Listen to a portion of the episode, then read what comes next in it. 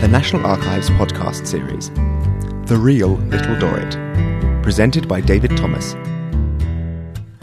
Thank you all very much for coming. What I'm going to be doing today is talking about what it's called The Real Little Dorrit, and it's really looking at how Dick, Dickens' fictionalised account of life in the Marshalsea prison compares with the reality of life in debtors' prisons in the early 19th century. So, can I just ask who's been watching Little Dorrit on the television? Not bad. And who's read the book? I'll try not to give away the ending for those of you who are uh, watching it on the television. So let's start. And this is the account of the admission register to the Marshalsea prison, which is one of our records. And really, the big event in Dickens' life is in 1824, 1824, when his father, John Dickens, was arrested for debt and imprisoned in the Marshalsea. And as a result, Charles, who was only 12 at the time, had to go and work in the famous blacking factory off the Strand where he stuck labels on bottles for six shillings a week. What's interesting about this is that Dickens' family's disgrace wasn't known about in Charles Dickens' time. He told his wife and he told his friend John Forster, and he writes about it in an unpublished fragmentary autobiography.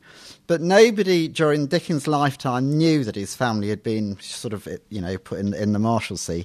And so when we read Little Dorrit now, we can see that Mr. Dorrit was, you know, a, a fictionalised representation of Dickens' father and that Little Dorrit, in some ways, was, was Dickens himself. I mean, there are some differences which you might be able to figure out, but generally, generally, but at the time, at the time it was published, nobody knew, and it's only when Forster publishes his biography of Dickens after Dickens' death that people learn about this awful secret. That's the old Marshalsea. That was where John Dorrit was imprisoned, and the Dorrit family lived. Prisons were a major theme in Dickens' writing. If you read sketches by Boz, there's this famous description of a, a visit to the condemned cell in Newgate. And his final unfinished novel, Edwin Drood's got a scene in the condemned cell as well. And in between, he describes the burning of Newgate in Barnaby Rudge, Fagin's last night in the condemned cells, and the storming of the Bastille in A Tale of Two Cities. But today I'm going to focus on debtors' prisons. And imprisonment for debt was a recurring theme in Dickens' writing. In his first novel, Mr. Pickwick is the defendant in an action for breach of promise of marriage brought by his landlady, Mrs. Bardell. She had misunderstood Mr. Pickwick's announcement that he was going to employ a servant and believed he was offering to marry her. This is an easy mistake to make, happens all the time. Pickwick loses the case and, believing that he'd suffered a miscarriage of justice, refuses to pay damages and costs. As a result, he's sent to the Fleet Prison. In David Copperfield, Mr. Micawber, another representation of Dickens' father, um, is imprisoned in the King's Bench. Little Dorrit's a much more ambitious novel. It's a prison novel. It opens, and, and this is where they get it slightly wrong on the televis- televised version, but it opens with this mysterious scene in Marseille prison. Little Dorrit, as you know, is born in the Marshalsea, and all the characters in that novel live under the shadow of debt and imprisonment. I mean, everybody in that novel is some, somehow touched by that. Dickens was so deeply affected by his father's disgrace, it really had a sort of profound psychological impact on him.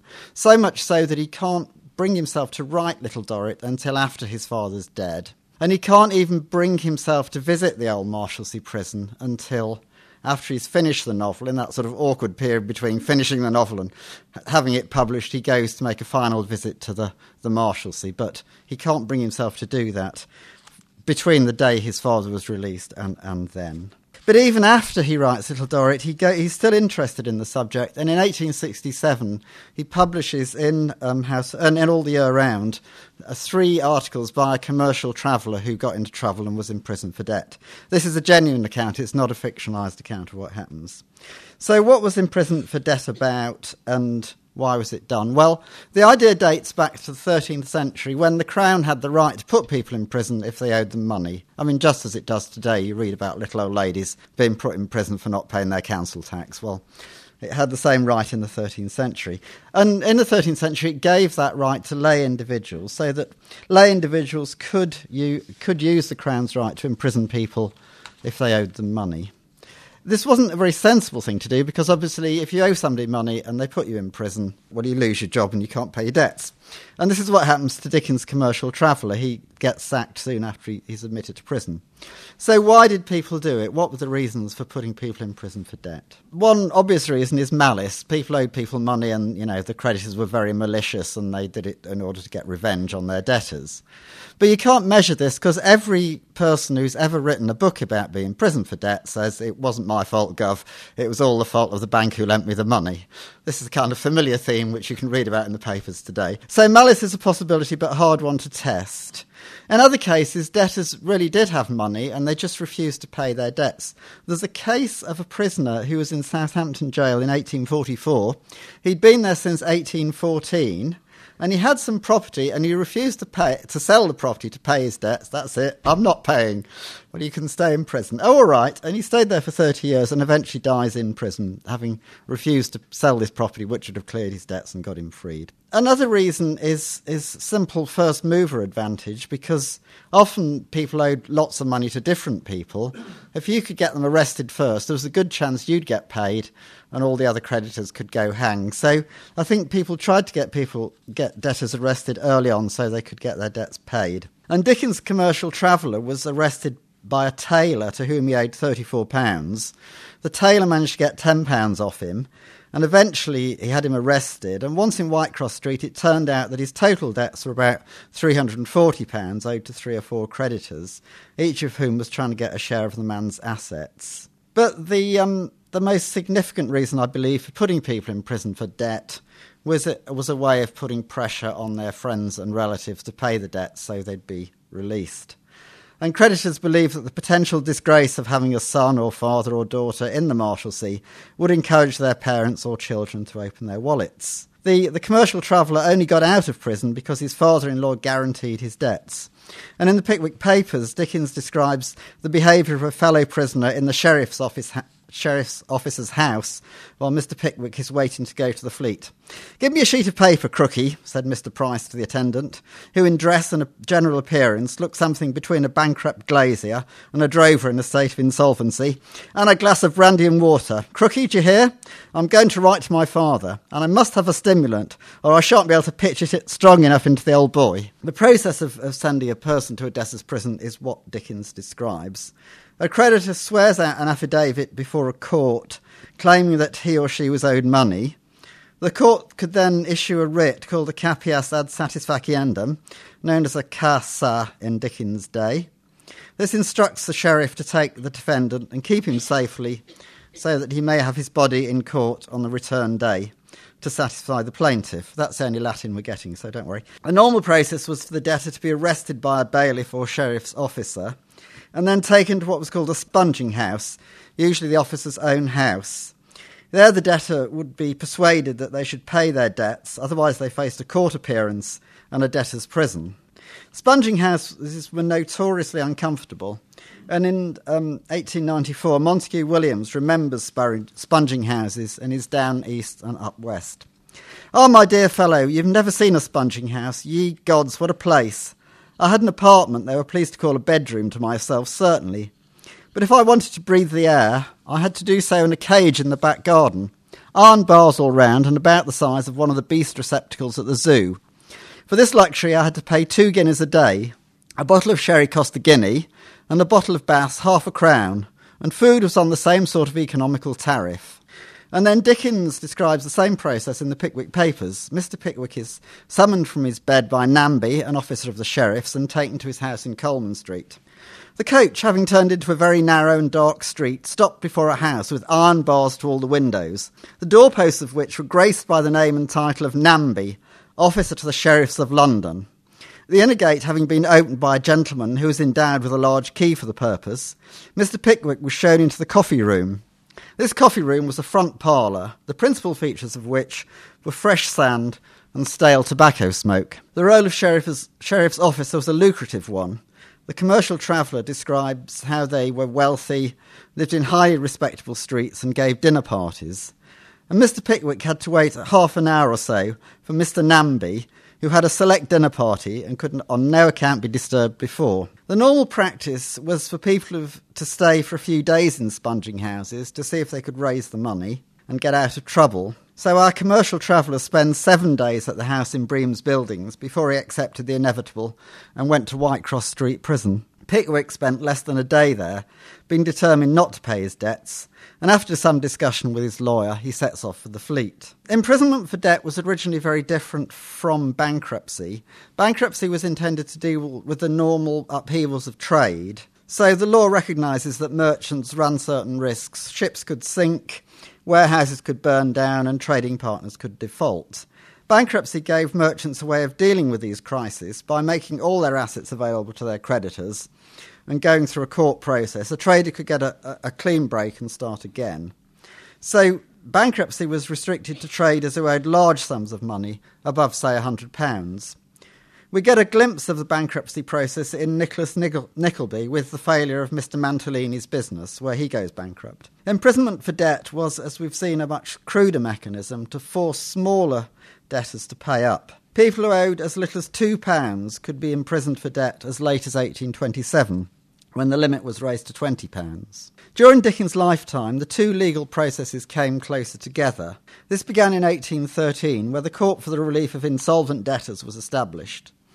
The court allowed debtors to petition to be released on condition that they handed over all their assets to the court and made any future income or assets subject to its jurisdiction. The court appointed a provisional assignee to control the property and a broker to value it. The court's processes were complex and expensive. It cost about £10 to go through the procedure. And there's a wonderful description in the Pickwick Papers, which I'm going to indulge myself by reading.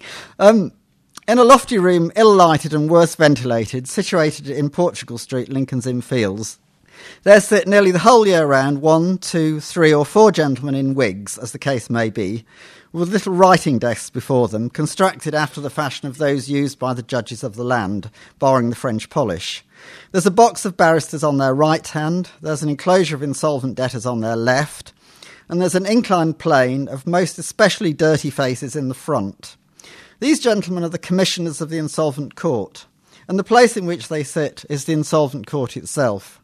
It is, and has been, time out of mind, the remarkable fate of this court to be, somehow or other, held and understood by the general consent of all the destitute, shabby, genteel people in London as their common res- resort and place of daily refuge. It's always full. The steams of beer and spirits perpetually ascend to the ceiling, and not being condensed by the heat, roll down the walls like rain.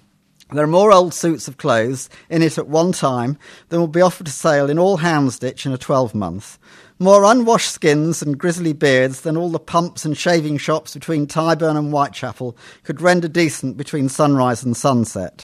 It mustn't be supposed that any of these people have the least shadow of business in, or the remotest connection with the place they so uh, invariably attend. If they had, it would be no matter of surprise, and the singularity of the thing would cease. Some of them sleep during the greater part of the sitting. Others carry small portable dinners wrapped in pocket handkerchiefs or sticking out of their worn out pockets, and munch and listen with equal relish. But no one among them was ever known to have the slightest personal interest in any case that was ever brought forward. A casual visitor might suppose this place to be a temple dedicated to the genius of seediness.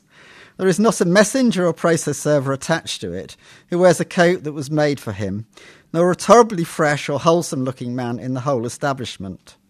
But the attorneys who sit at a large bare table below the commissioners are, after all, the greatest curiosities. They have no fixed offices, their legal business is being transacted in the parlours of public houses or the yards of prisons, where they repair in crowds and canvass for business, after the ba- manner of omnibus cads. They're of a greasy and mildewed appearance, and if they can be said to have any vices at all, perhaps drinking and cheating are the most conspicuous among them. Their residences are usually on the outskirts of the rules, chief, chiefly lying within a circle of one mile from the obelisk in St George's Fields. Their looks are not prepossessing, and their manners are peculiar. Beat that for a description.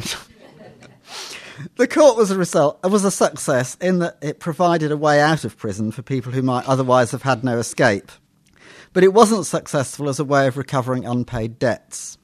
And in 1840, it was estimated that no dividend was paid in 95% of cases. Often the cases end just inconclusively. If you, uh, in terms of the Dickens case, if you look at the London Gazette for 1825, available from the National Archives website, you see, you'll see there's a hearing has been called at Rochester because Richard Newnham, the assignee of John Dickens, had declined to act. But what happened and whether the debts were collected seems uncertain. What is certain is that there was deliberate fraud to avoid assets being seized by the court and by creditors. Until Dickens' day, many prisoners were kept in ordinary criminal prisons. They were held in Newgate until 1815 when the City of London opened the new debtors' prison in Whitecross Street. But the great majority of debtors in London were housed in specialist debtors' prisons. The Fleet, which is the bottom of Farringdon Road, and two south of the river in the Borough, the King's Bench and the Marshalsea. What's surprising is that these debtors' prisons weren't terrible medieval relics full of dungeons and clanking chains and cobwebs. They might have had cobwebs, but in Dickens' day, they were mostly modern buildings. The Marshalsea was a brand new building. Um, the one I showed you was, the, was this is the old building, but the one that Dickens knew was built in 1811 and um, in, in Angel Court near, near where Borough Tube Station now is. It wasn't there then. One of the minor curios- curiosities of, of Little Dorrit is that in the period in which it's set, this, this move took place, but Dickens doesn't mention it. Um, Whitecross Street was even newer, having been opened in 1815. The King's Bench was older. It was built in 1758 in St George's Fields, south of Borough Station. It was partly burned in the Gordon riots and then again in 1799.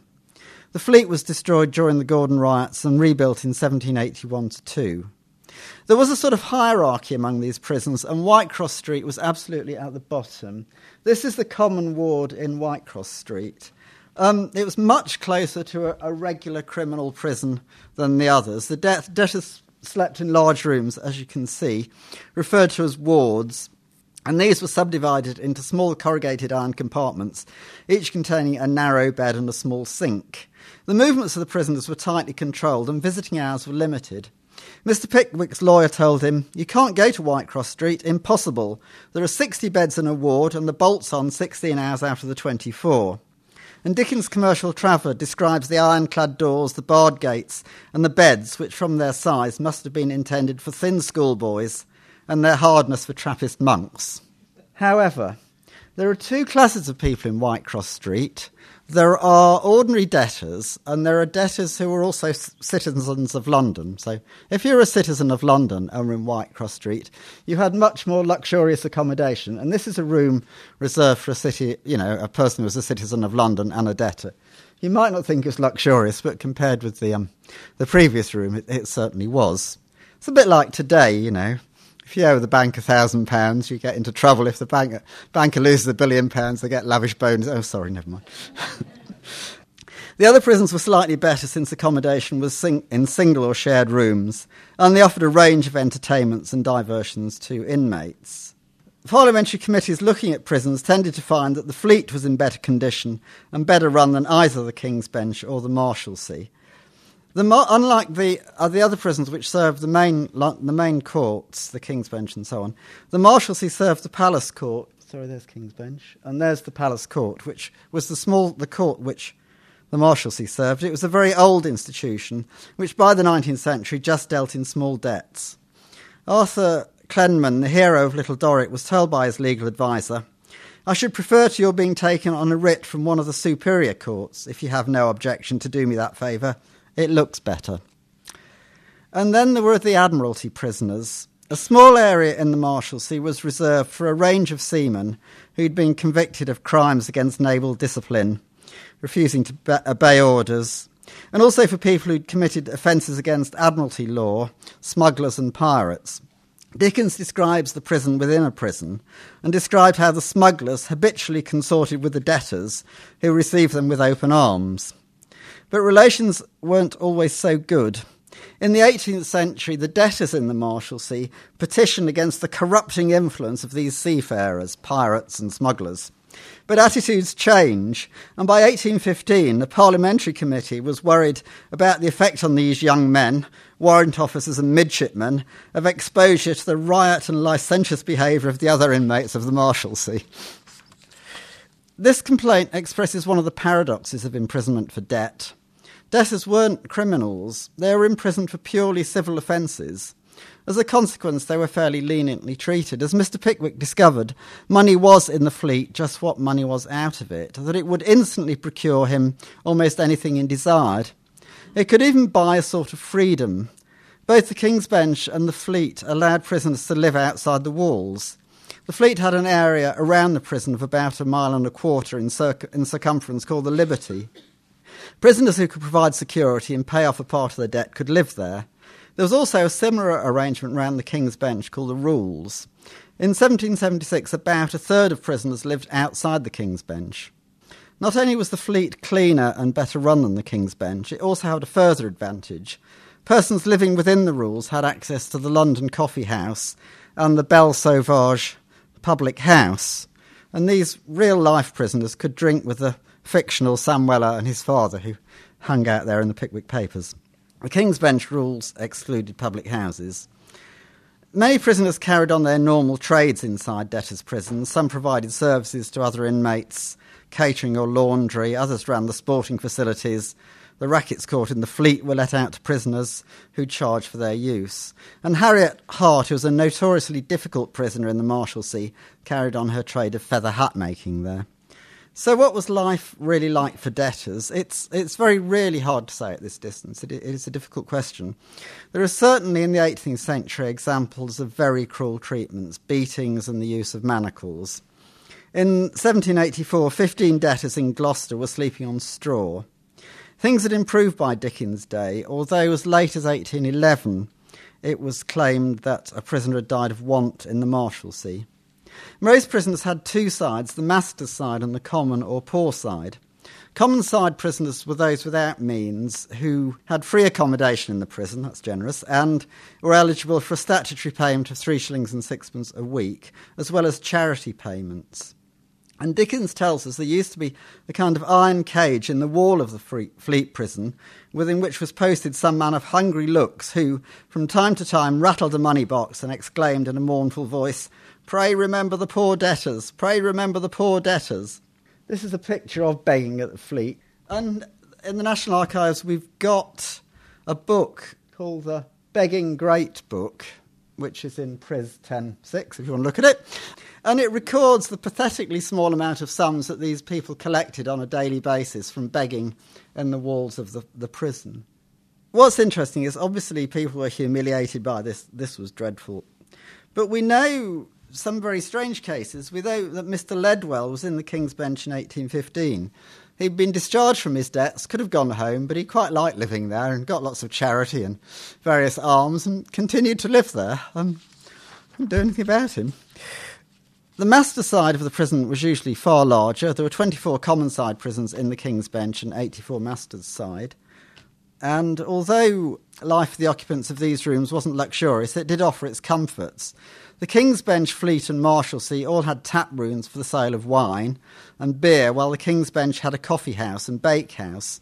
In 1776, John Howard visits the fleet and describes how the prisoners played at fives, skittles, and tennis, and were often joined in their games by porters by, from the nearby Smithfield Market. On Monday nights, they had a wine club, and on Tuesday nights, a beer club. Mr. Pickwick watched people playing rackets during his time in the fleet. And Mr. Micawber, who was imprisoned in the King's Bench early one morning, was seen to play a lively game of skittles before noon. So let's have a look. This is what they did in the King's Bench. Threw people up in blankets, you know. This was before the internet and DVDs, you've got to remember. Beer was a very sensitive subject, and in 1771, the prisoners in the King's Bench destroyed over 50 barrels of beer, claiming that it had been watered. Even in Whitecross Street, the harshest of the debtors' prisons, inmates were allowed to buy a pint of wine or two pints of beer a day. The sale of spirits was banned in prisons, but Mr. Pickwick visited a whistling shop in the Fleet where prisoners could buy illicit, illicit spirits. And this is a, a picture of a whistling shop in the Fleet. One of the figures in this picture is Lord Cochrane, who will, we'll learn rather more than we want to learn later on during the talk. Whether the prisons were cruel or harsh really depends on the attitude of the debtors. It strikes me, said Sam, said Mr. Pickwick, leaning over the iron rail at the stairhead, it strikes me, Sam, that imprisonment for debt is scarcely any punishment at all. Think not, sir, inquired Mr. Weller. You see how these fellows drink and smoke and roar, replied Mr. Pickwick. It's quite impossible that they can mind it much. Oh, that's just the very thing, sir, rejoined Sam. They don't mind it. It's a regular holiday to them, all porter and skittles. It's t'other ones as gets done over with this sort of thing. Them downhearted fellers as can't swig away at the beer nor play at skittles. Neither of them as would pay if they could and gets low by being boxed up. I'll tell you what it is, sir. Them as is always a idling in public houses, it don't damage at all. And them as is always a working when they can, it damages too much. Dickens is careful of really the most heart stopping moments. And the events of Mr. Pickwick's first day in the fleet are well known. Oh, replied Mr. Pickwick, looking down a dark and filthy staircase, which appeared to lead to a range of damp and gloomy stone vaults beneath the ground. And those, I suppose, are the little cellars where the prisoners keep their small quantities of coals. Unpleasant places to have to go down to, but very convenient, I dare say. Yes, I shouldn't wonder if they was convenient, replied the gentleman, seeing that a few people live there pretty snug. That's the fare, that is. My friend, said Mr. Pickwick, you don't really mean to say that human beings live down in these wretched dungeons. Don't I? replied Mr. Roker with indignant astonishment. Why shouldn't I? Live, live down there, exclaimed Mr. Pickwick. Live down there? Yes, and die down there too, very often, replied Mr. Roker. And what is that? Who's going to say anything again it? Live down there? Yes, and a very good place it is to live in, ain't it? But I've tried to research these cellars and I cannot find anything about them. There were certainly cellars in the Fleet prison and they were called Bartholomew's Fair, but I'm 99.9% sure that Dickens never visited them. I can't find any evidence that they were the sort of hellholes which spring into your mind when you read that passage. In the 1780s, they, were you, they and the adjacent kitchen and public dining room were rented out to prisoners at between four and eight shillings a week. And when the parliamentary commissioners visit the fleet in 1818, they make no comment at all on these cells. I just think kind of Dickens made it up. The practice of letting out rooms to prisoners was part of the regime which existed in all prisons up to the time of Dickens, not just debtors' prisons, but criminal prisons as well, where staff weren't paid salaries. Instead, they earned their incomes by providing services to the prisoners. The turnkey, Mr. Roker, rented to Pickwick a carpet, six chairs, a table, a sofa, bedspread, a tea kettle, and various small articles at the very reasonable rate of seven and twenty shillings and sixpence a week. Prisoners had to pay fees on admission and discharge, as well as room rents, and these went to the official in charge of the prison, called the marshal or the master. In many cases, prisoners were kept in jail because they simply couldn't afford to pay their fees and lodgings. As well as fees, the Marshal of King's Bench got a share of the profits from the sale of beer and the rent for the coffee house and bakery. The more junior staff, called turnkeys, made money by renting out rooms and furniture. In 1815, the Marshal of the King's Bench was making a profit of 3,500 a year from the prison. The bulk of his income came from selling the rights to reside outside the prison in the rules. 3,500 a year is probably about £200,000 a year now. The parliamentary commissioners of 1815 described the situation in the fleet. The nominal head was the warden, John Ailes. He'd been imprisoned, he'd been appointed rather in 1759 by 1815, he was an old man and hadn't visited the place since 1804. He contented himself with a salary of £500 a year. The prison was run by his deputy, Mr. Nixon, who received a total of 2600 a year from the fees paid by prisoners, plus the profits of the tap. Out of this, he paid £100 a year to his clerk, Mr. Woodruff, who also got a fee of half a guinea for each person allowed to live within the rules. Nixon also employed three turnkeys at half a guinea a week each. They also got a free room. He employed a man called Cryer, who was scavenger and night watchman. He also paid a salary of £10 a year to an old man who was a prisoner and acted as his clerk. And he paid a chaplain £30 a year. He also had to pay costs and legal expenses when a prisoner escaped. His net income was £1,800 a year, or about £104,000 in modern money plus free accommodation. And everybody who went into prison or who left had to pay fees on admission um, and fees on discharge. One of the curious features of debtors' prisons was the practice known as chummage, and this is described by Dickens in the Pickwick Papers. Accommodation, eh? said that gentleman, consulting a large book. Plenty of that, Mr. Pickwick. Your chummage ticket will be on 27 on the 3rd. Oh, said Mr. Pickwick. My what did you say? Your chummage ticket, replied Mr. Roker. You're up to that. Not quite, replied Mr. Pickwick with a smile. Well, said Mr. Roker, it's as plain as Salisbury. You'll have a chummage ticket upon 27 in the third, and them as is in the room will be your chums. Are there many of them? inquired Mr. Pickwick dubiously. Three, replied Mr. Roker. Mr. Pickwick coughed. One of them's a parson, said Mr. Roker, filling up a little piece of paper as he spoke. Another's a butcher. Eh? exclaimed Mr. Pickwick. A butcher, repeated Mr. Roker, giving the nib of his pen a tap on the desk to cure it of a disinclination to mark. What a thorough paced goer he used to be, surely. So the theory was that if, if all the rooms in a prison were full and occupied by one person, then the next prisoner to arrive would be directed to one of the rooms. The existing occupant of the room could either accept this new chum, or he could offer to pay him out. That's to say, he could pay him five shillings a week, and the new prisoner would then go and rent a space in another room.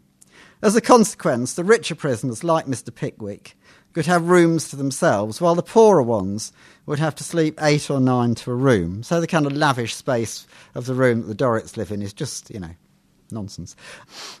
In the fleet, the system seems to have been fair, with newcomers being allocated to rooms in strict rotation. It was far different in the King's Bench, where there were widespread abuses. Some of the turnkeys and waiters at the coffee house held rooms in the prison, in which, the, which they let out to prisoners, while Mr. Gore, a debtor, had acquired sole use of a room, which he let out while he lived outside the prison in the rules. Mr. Pickwick's horrified response to sharing a room with three other men, including a butcher, represents one view of life in debtors' prisons.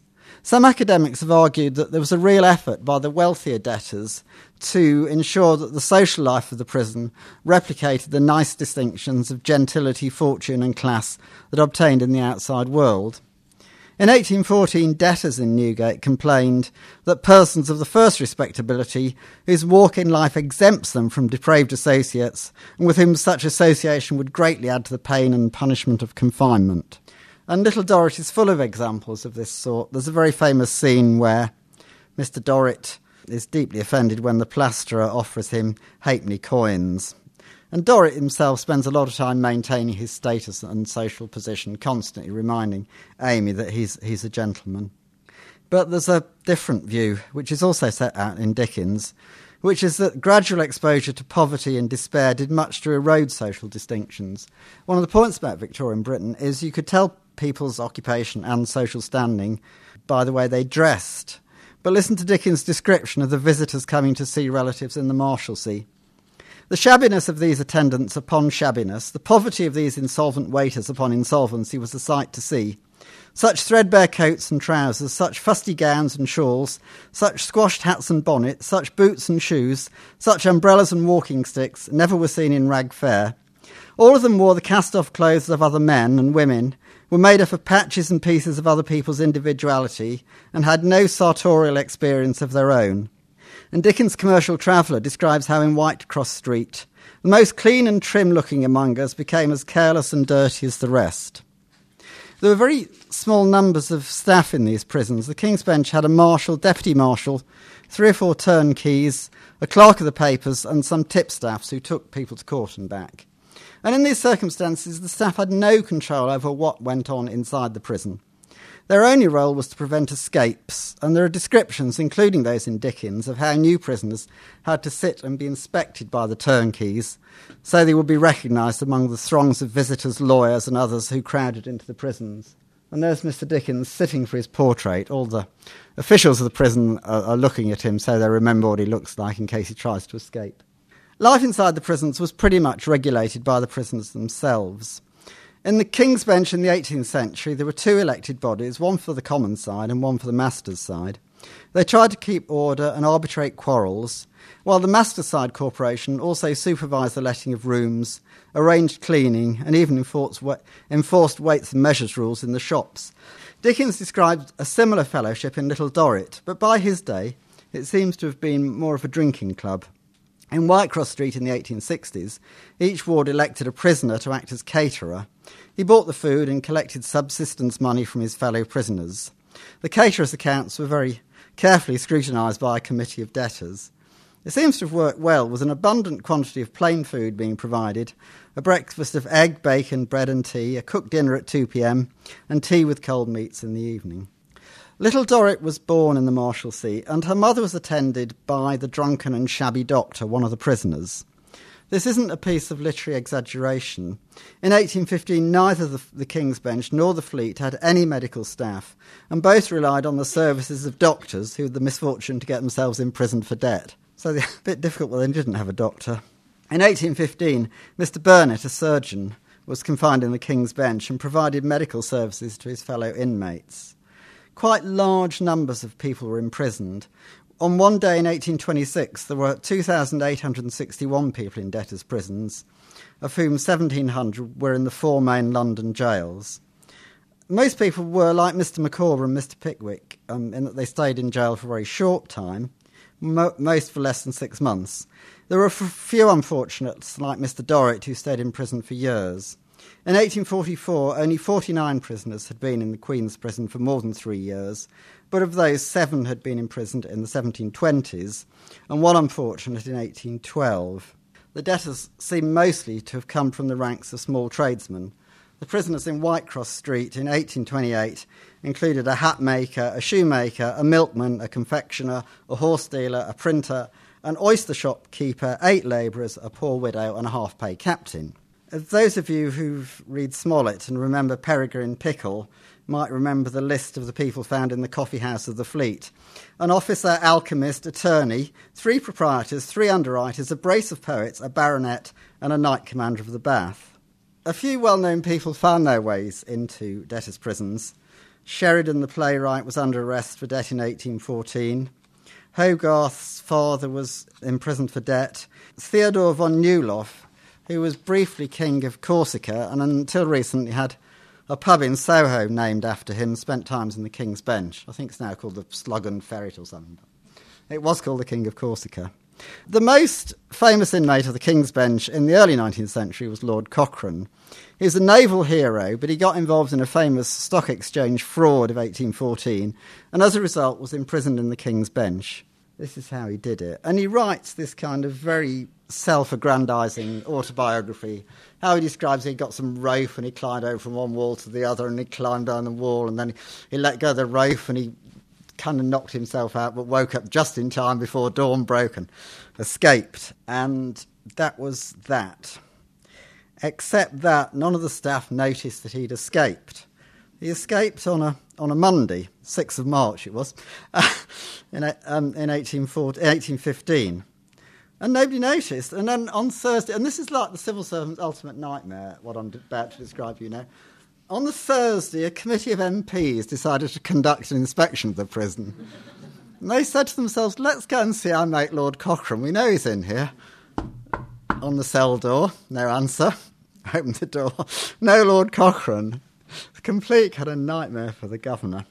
Anyway, eventually Cochrane gives himself up and he pays his debts and he goes to Chile where he becomes a naval hero in Chile. And there's a memorial window to him, and there's still a ship in the Chilean Navy named after him. One of the, um, the other alternatives to going to a debtor's prison if you had enough money was to flee abroad. And many slightly more wealthy debtors fled abroad, particularly to Boulogne. In 1857, there were 7,000 English people living in Boulogne, about a quarter of the town's population. Harold Macmillan gave some of the flavour of this world in his famous speech on selling the family silver. In my young days, I had friends who failed to make the distinction between capital and income, and they got on well. Then the crash came, and they were forced to retire, either to some dingy lodging house in Boulogne, or if the trustees were more generous, to more decent accommodation in Baden Baden. Dickens knew English exile communities well, as he frequently travelled to the continent. Little D- Dorrit's views of Venice, and you may not know she went to Venice, but she did, um, expressed his own opinions. It appeared on the whole to Little Dorrit that this same society in which they lived resembled a superior sort of Marshalsea. Numbers of people seemed to come abroad pretty much as people had come into the prison through debt, idleness, relationships, curiosity, and a general unfitness for getting on at home. This was certainly true of those who lived in Boulogne, so many of them got into further trouble um, that the local debtors' prison there was called L'Hotel Anglais. So It was also true of one of the villains of Nicholas Nickleby, Sir Mulberry Hawk. He lived abroad for some years, courted and caressed, and in high repute as a fine, dashing fellow. Ultimately, returning to this country, he was thrown into jail for debt, and there perished miserably, as such high spirits generally do. Lots of other famous people um, lived abroad to escape their creditors. Emma Hamilton, Nelson's mistress, she was in the King's Bench twice and then fled abroad to Calais, where she died in 1814, and I think there's a statue of her there. Another was George Hudson, the railway king.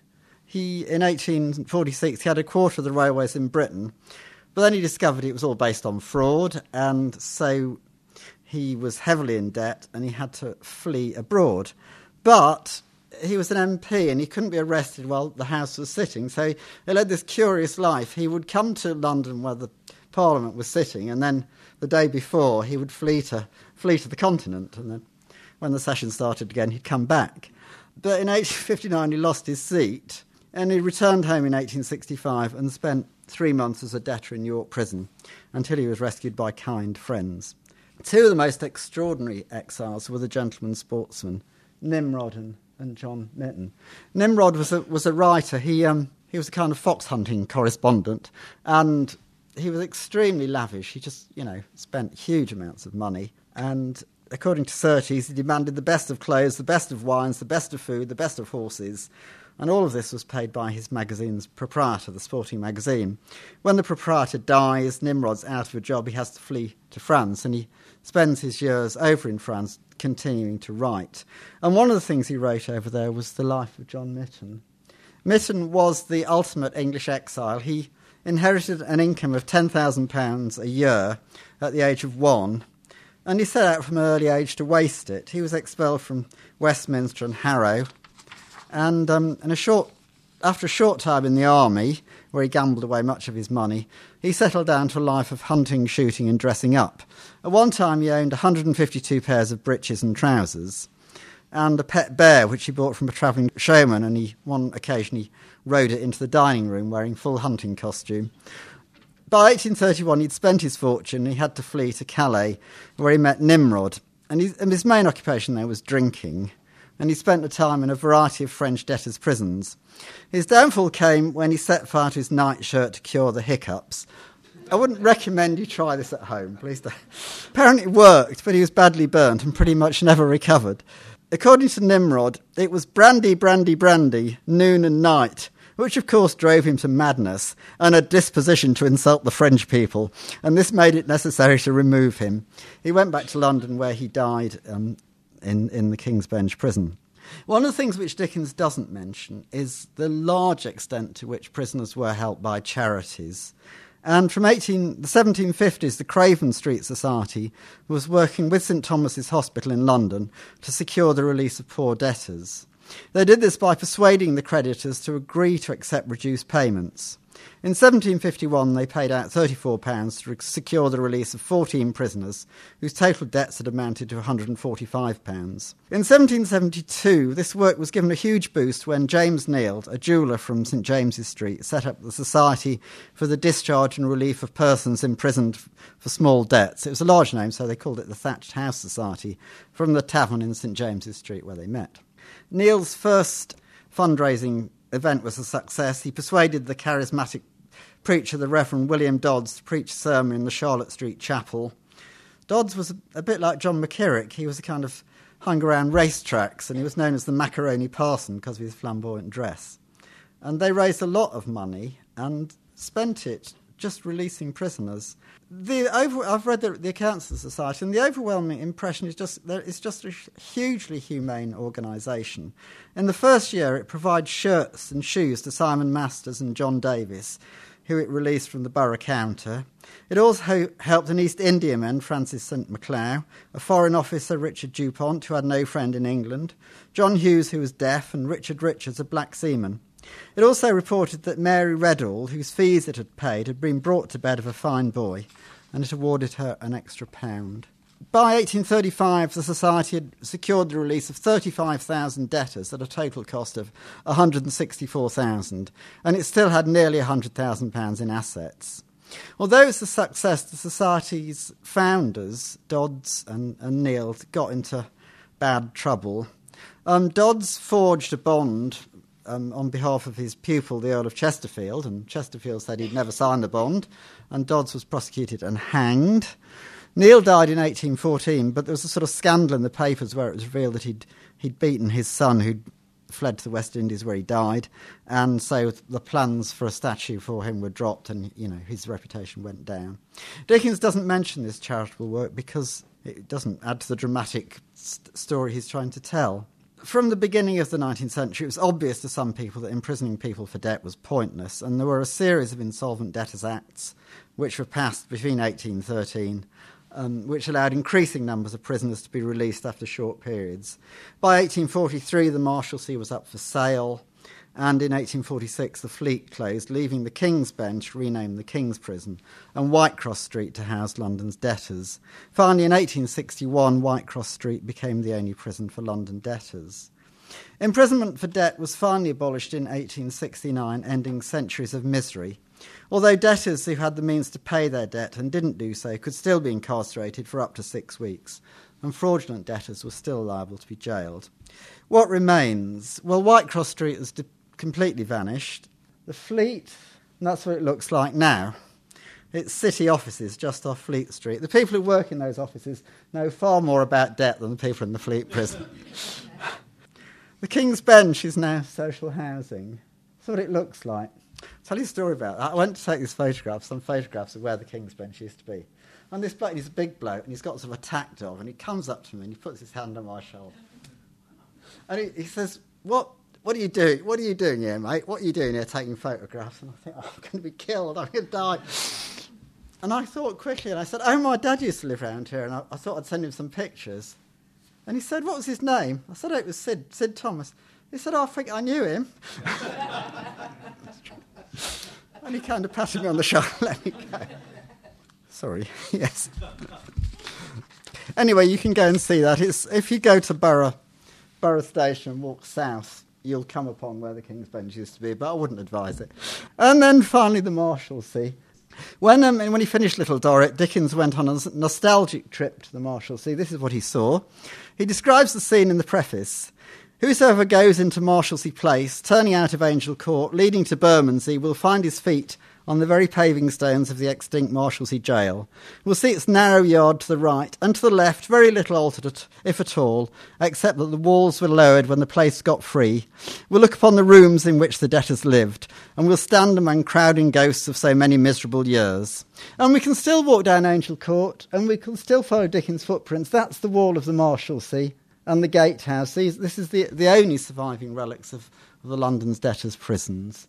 And across the road memorial to Little Dorrit. That's all I've got to say. Thank you very much.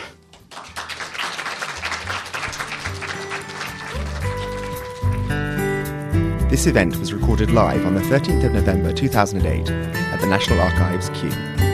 This podcast is copyright to the National Archives, all rights reserved.